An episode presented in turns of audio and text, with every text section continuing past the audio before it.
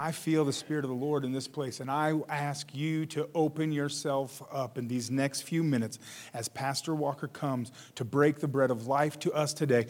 Open yourself up to receive. Put yourself in a posture to receive. Amen. Amen. Pastor Walker, come and bless us this morning. God bless you, brother.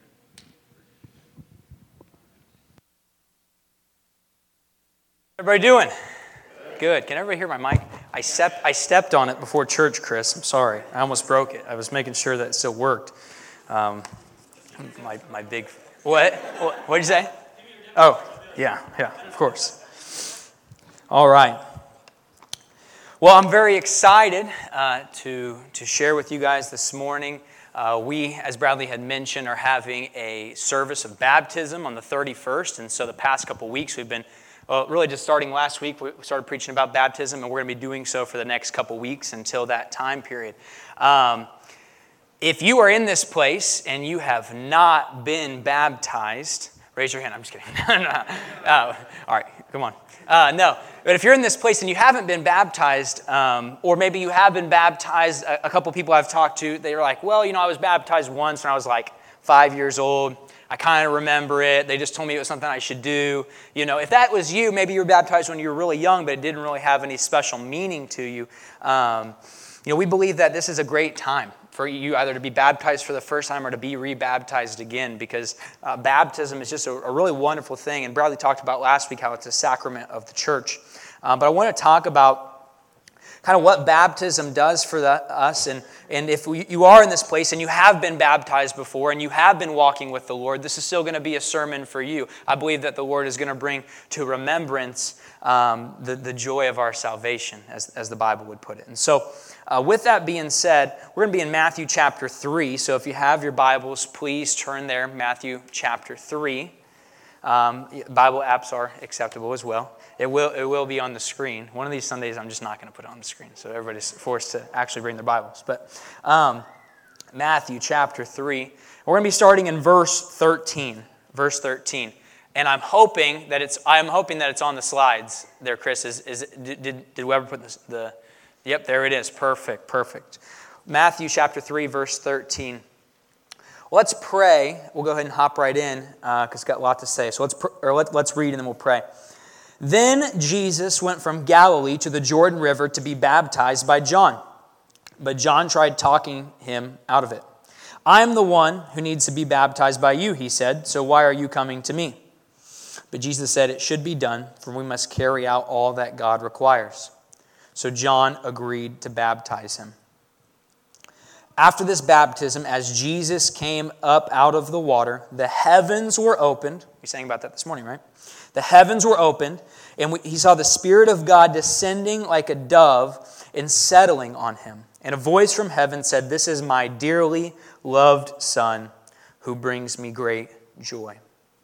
Let's pray, and then we're going to hop into it. Father, I thank you so much for your word. Thank you so much that's powerful, Lord.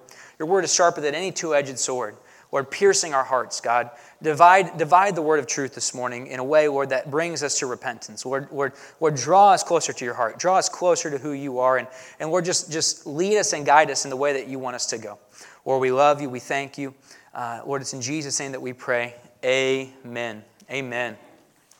So, my sermon this morning is entitled very simply Baptism and Identity. That word identity. Um, Many of you in here, uh, if I asked you, you'd say that our country has an identity problem, right? Our world has an identity problem. There's a lot of issues going on right now on how people choose to identify themselves, right? There's a lot of identity issues in our culture nowadays, whether that is uh, gender issues, right? Uh, people uh, having confusion about what their identity is, who they are, uh, things of that nature. Um, whether it's politics, people having confusion, they're selling their soul to partisan politics and put, putting all of their identity into that one thing. Uh, I think a bigger, a bigger culprit than even gender or politics is putting our identity in possessions or culture putting our identity in what we have or who or, or, or the kind of uh, money that we have, the kind of possessions that we have. That's a very, very big place where people will place their identity. Uh, people will place their identity in their work. They will place their identity in, in all sorts of things. And, and as Jesus says in Matthew chapter 7, uh, those are the things that, we, that the foolish man builds his house on. Jesus, for those of you who haven't read it, he gives a parable and he tells two things. He says, If you take my teachings that I have taught to you and you apply these to your life, you're like the smart man who builds his house on a solid, firm foundation. But if you deny these teachings, if you don't follow what I've said, you're like the foolish man who builds the house on a, on a, uh, a sandy, a, a totally cracked, uh, rotten foundation. That house, when the, when the storms come, whenever the winds come, when the rains come, when the, when the NATOs come, that house will be blown down. That house will be blown down. And what I fear and what I see all around our culture is that we place our identity in so many things that are foolish, so many things that are sinking sand, so many things that are temporal. I listened to a sermon this past week, and, and the pastor, Pastor Matt Chandler, said this that everything that you own at some point in your life will end up in two places a garage sale or a landfill. It will. Either in a garage sale or a landfill. Oh, well, that antique from, you know, my great great grandma. Well, you know what? There's going to come along a day whenever your grandson is going to inherit that, and he doesn't care at all about that quilt from great grandma, and it's going to end up in a garage sale, and it's gone, right? But we put so much of our identity, who we are, in these things. And our world is lost. Our world is lost. It's one thing if you don't know where you are, right? It's one thing if you don't know um, maybe the path that you should go down. It's one thing to know all those things, or to have those things, but it's another thing to not know who you are. To not know who you are in your essence, to not know who you are in your being. We have an identity crisis.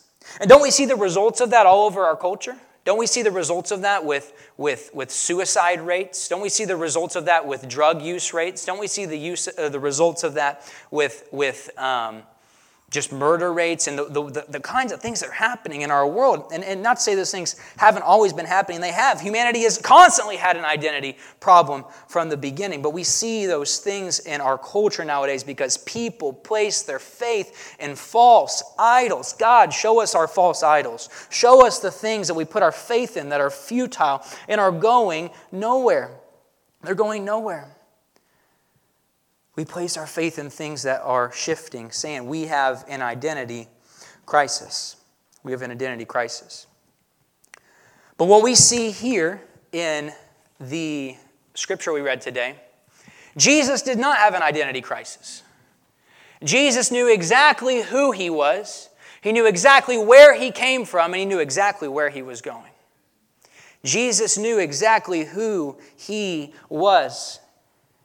In the scripture here today, we read the final scripture there of what happened after Jesus was baptized. A voice from heaven said, This is my dearly loved Son who brings me great joy. Brings me great joy. I want to submit to you this morning that in baptism, we receive our identity. We receive a new identity. Pastor Bradley talked about it last week how we are born again. We're born again. That once upon a time, you were born in this world, a physical birth from your mother. And you were born into this world, and you are who you are now. But in God, in Christ, we are a new creation, and we have the ability to be born again. We receive a new life. We receive a, a new being, that we are no longer the same person, but we are a new person. We are transformed. We are transfigured. And, and what I want to submit to you this morning is that we don't just have a, a new name or a new status in heaven, but we have a new identity.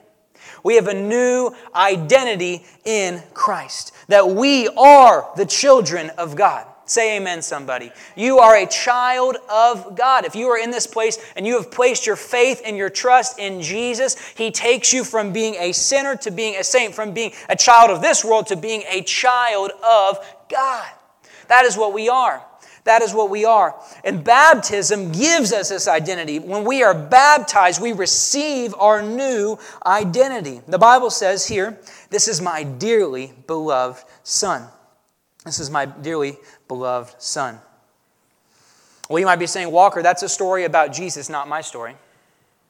That's a story about Jesus. And Jesus, it was Jesus. Of course, God would say that about Jesus because he was sinless, he was perfect, he, he had never messed up. Of course, God would say, That's my dearly beloved Son, because Jesus never did anything that would make him say otherwise. You don't know the things that I've done.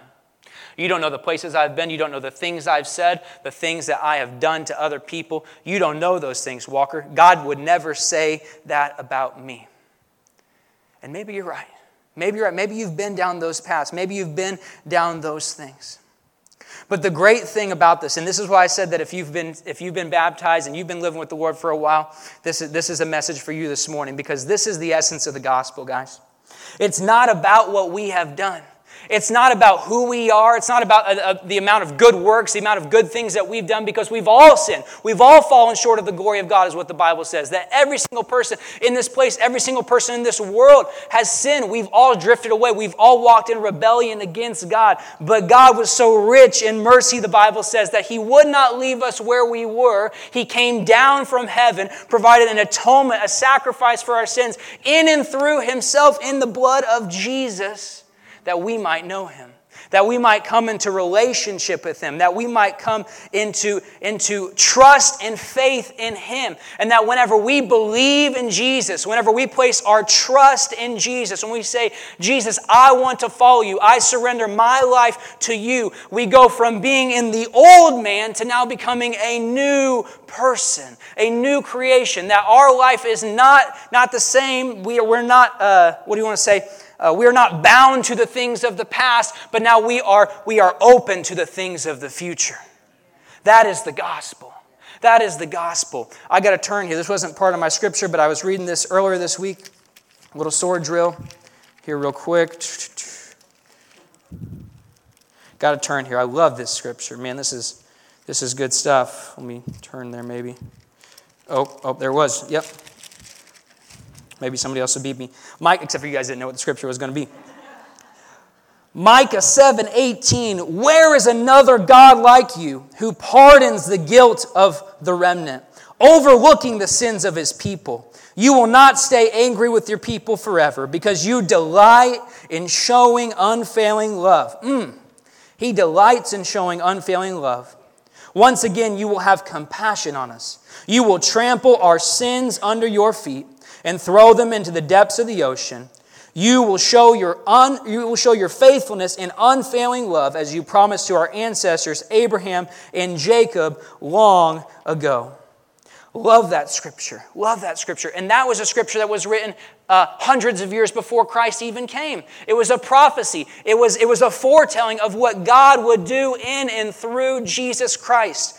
And so, very simply put, what it says there it's very straightforward that God pardons our guilt. He pardons our sins. That there might be, you might be in this place and maybe you don't know Jesus or you do know Jesus and you've walked away and you're having some trouble with some guilt and your shame in life. And what God wants to tell you this morning is this is that He has got it covered that He's got it covered, that He has washed our sins as far as the east is from the west. He has washed us clean. He has washed us clean, and now we have the opportunity to be united with Christ. We have the opportunity to be united with Christ. I know I just went on a little tangent there about salvation, but that's very important. I mean, they're literally, it's literally interconnected with baptism. There would be no reason for you to be baptized if you, if you didn't get saved, you know? Because we are saved, because we place our faith and our trust in Jesus, we are now united with Christ. United. We are united with Him. Bradley read the scripture last week, but it says in Galatians that it is no longer I who live, but it is Christ who lives in me. It's no longer Walker in this body. Yes, I'm walking around and moving, but it is Christ in me. And that is what happens as a believer, that it's no longer us in our, in our uh, human person anymore, but it is us with Christ in us. Christ is in us, and we are united with Him. And so, one thing I wrote down here this morning, I want to be very clear about this is that because we are united with Christ, what God did for Jesus and what God will do through Jesus is now applicable to our life, and we inherit the promises of God through Christ. His life becomes our life. His power now becomes our power.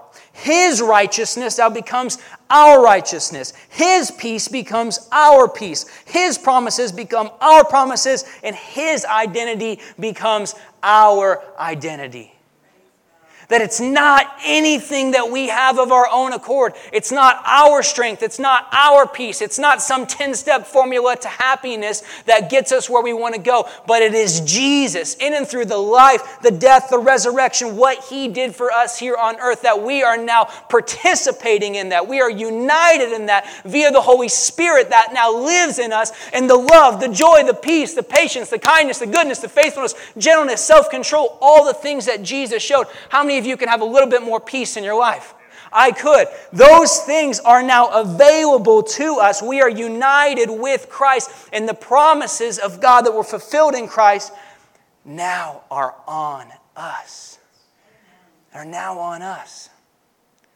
We are clothed in his righteousness, the Bible says. It's like, it's like whenever uh, somebody gets traded from one team to another, they swap jerseys. That may be a very simple analogy, but it's powerful. You go from having this jersey, you take it off, and now we've put on the new. We've put on the new.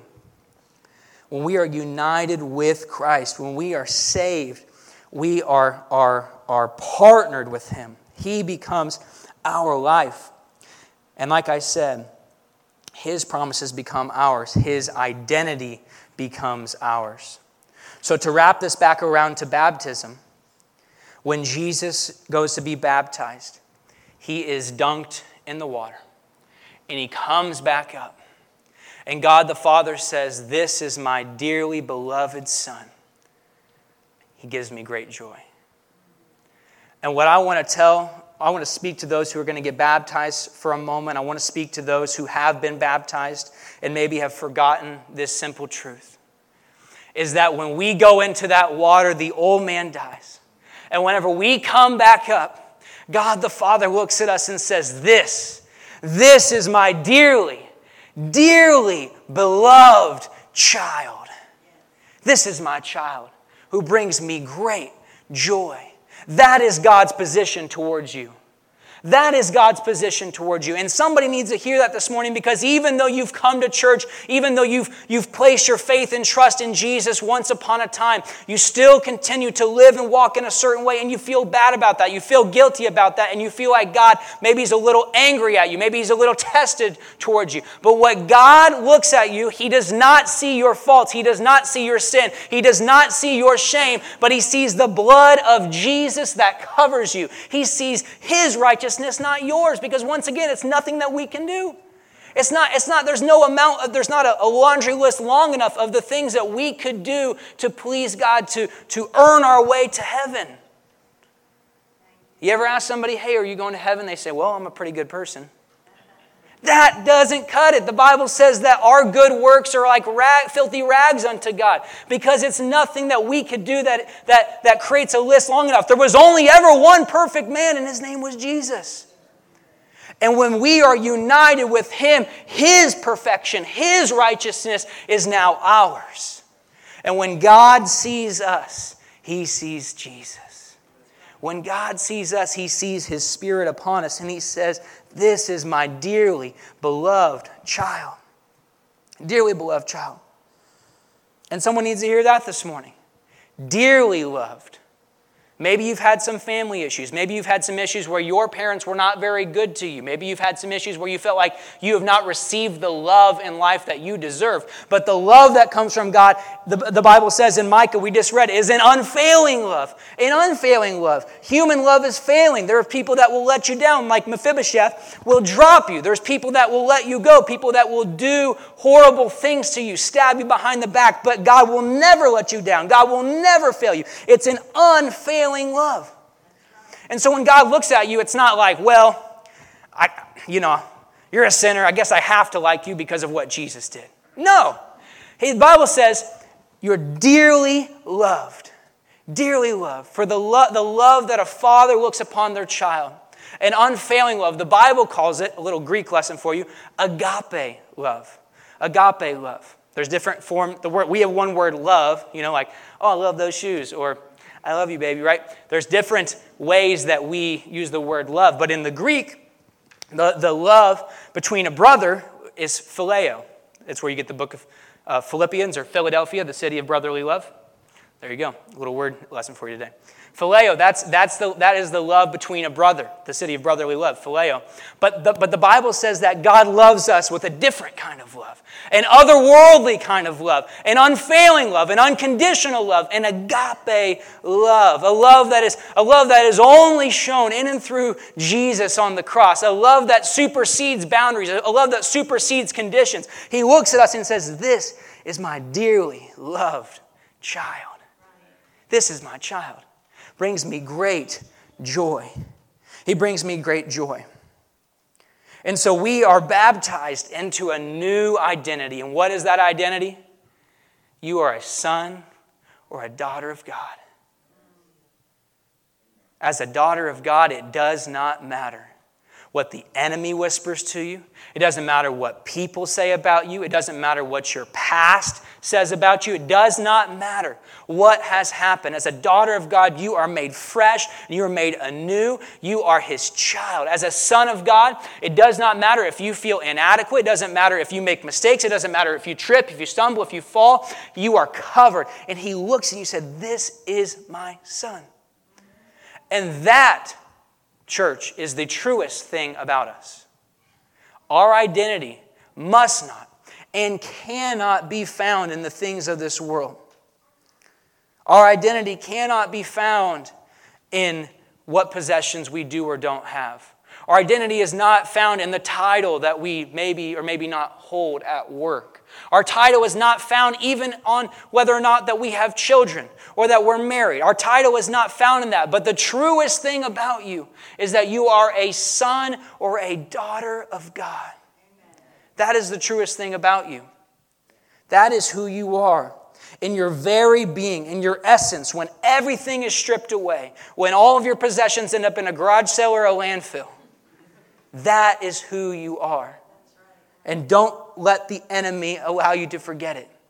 Because, like I said, we can get in this rhythm in church where we come and we get to the altar and we surrender everything to God, but, but the world has a way of, of, of tripping us up, right? The Bible says the sins that so easily beget us, right? The, the things that trip us up. And we have a way of falling back into condemnation. But the Bible says, the Bible, not Walker, the Bible says in Romans 8 1 that anyone that is in Christ no longer has condemnation. No condemnation for anybody who's in Christ Jesus. None. And so do not let the enemy whisper to you, well, are you really saved? Are, does God really love you? No, He does. He does love you. We sang about this morning. He's madly in love with you. He wants to have a relationship with you. He wants to grow close to you. He wants to walk with you just like He walked with Adam and Eve in the garden. He wants to walk with you daily. That's what God desires because you are His child. You are His child. And so, to uh, kind of end the uh, message here, I don't even know if it's going to be the end message, I don't know, we'll see. But Colossians, I didn't put this scripture up here, but if you have your Bibles, this is also a really good uh, scripture to turn to. Uh, Colossians chapter 3. The Bible says, since you have been raised, right? We're talking about baptism going under, since you have been raised to, to what? To new life. Since you've been raised to new life with Christ, set your sights on the realities of heaven, where Christ sits in the place of honor at God's right hand. Think about the things of heaven, not the things of earth. For you died to this life, and your real life is hidden with Christ in God. And when Christ, who is your life, is revealed to the whole world, you will share in his glory. So put to death the sinful earthly things working within you. Have nothing to do with sexual immorality, impurity, lust, and evil desires. Don't be greedy, for a greedy person is an idolater, worshiping the things of this world. Because of these sins, the anger of God is coming. You used to do these things when, you're, when you were still part of this world, but now is the time to get rid of anger, rage, malicious behavior, slander, and dirty language. Don't lie to each other, for you've been stripped off your old sinful nature and all its wicked needs or deeds. Listen here, like I said with the jersey, put on your new nature and be renewed as you learn to know your Creator and become like Him. In this life, it doesn't matter if you're a Jew or a Gentile, circumcised or uncircumcised, barbaric, uncivilized, slave or free, Democrat or Republican, black or white, Hispanic or European or wherever, right? We sang about this morning. Every generation, every tribe, every nation, every tongue. Christ is all that matters, and He lives in all of us. I could keep reading, let the Apostle Paul preach for us, but, but, but the point is this He says, so that you, because you've been raised to new life, set your sights on the realities of heaven. Set your sights on the realities of heaven. And what I want to end with this morning is this is that you are a son or a daughter of God. And because you have been born, you have been raised up into new life, you have been born again. You have been created a new creation. God doesn't just create you anew so that you might just sit around and do nothing, but the Bible tells us in Ephesians chapter 2, verse 10, that God's purpose, excuse me, wait, hold on, wrong verse. This is very embarrassing. That God created us anew, His workmanship to create us anew for good works in Christ Jesus. It's Ephesians chapter 2. It's somewhere in there. I'll, I'll, I'll get it later. But He created us anew in Christ Jesus so that we might do good works. And the last thing I want to talk about this morning is that He raises us to new life, gives us a new identity so that we have a new purpose. So that we have a new purpose. Why are we here? You ever wonder that? You ever sit around and say, Why am I here? Why am I on this earth? Why was I ever born? If you ask that question, you're not alone. It talks about it in the Bible. You know, they, they talk about uh, in Ecclesiastes, you know, how it's, it's better off if I'd never even been born. Um, we ask ourselves that question, right? What is our purpose? Why are we even alive? And the great thing about our, our lives is this is that to be honest with you guys, if somebody is not, and, and this is not just Walker's business, this is the Bible, but if, if, if somebody is not living in Christ, then they really have no purpose in life. I mean, they might have like lowercase p purposes, like my purpose is to take care of my family, or my purpose is to provide, my purpose is to work my job and, you know, and to make some money and help other people. Like those are, those are great things to do, but those are what I would call like lowercase p purposes. Like, like they're futile, they're things that will shift and fade. But, but whenever we are raised to new life in God, we get a capital P purpose, meaning it is a purpose that is given to us by God Almighty. It is something that, that, is, that is given to us, that is put on us, that we now have something to live for. We now have something to live for. And what is that? That is to go and to, to spread this message to the world, to give the good news, to live and to walk with Him daily. That's what it is to live and walk with Him daily. I have a new purpose now. My purpose is to live and to glorify God, to give Him thanks in everything I do, and to walk with Him daily. To walk with Him daily. And that's what it's all about. That's what it's all about, is to walk with Him in love and to, to, to be close to Him. I mean, I don't know about y'all, but I could not live life without the Lord and without being close to Him. And that's what our purpose is, is to grow close to Him and to walk with Him. And so this morning, this was just a good old fashioned gospel message. We, we want to, sometimes in church, people want to get cute with things, you know, and it's always good to be creative and things like that. But we can't ever stray too far from the truth. You know, I once was lost, but now I'm found. I once was blind, but now I see. I once was a sinner, but now I put my faith and my trust in Jesus, and He has redeemed me. He has restored me. He has good things for me. He has a plan for me. He has a purpose for me. He has an identity for me. I am a child of God. I have new purpose. I have new purpose in my life. I have a direction. I have a way that, that I can live and I can go. And so if you're in here this morning, and maybe the enemy has been whispering some of the things, maybe you've never placed your faith in Christ before. Or maybe you have and you still feel a little bit of that condemnation. I believe that God wants to draw us close this morning. Amen. I believe that God wants to draw us close. We're getting ready to enter into a time of communion here in just a moment. And when we do, what does the communion represent? It represents the body and the blood of Jesus. It represents the one who died, but is alive forevermore. That's what it represents. And that's what happens when we are baptized and raised into new life. We are raised into His life, into His life. That's what we are, are baptized into. So, I, uh, I had my scriptures here and going all over the place. I hope I hope that, uh, that, that, that all made sense.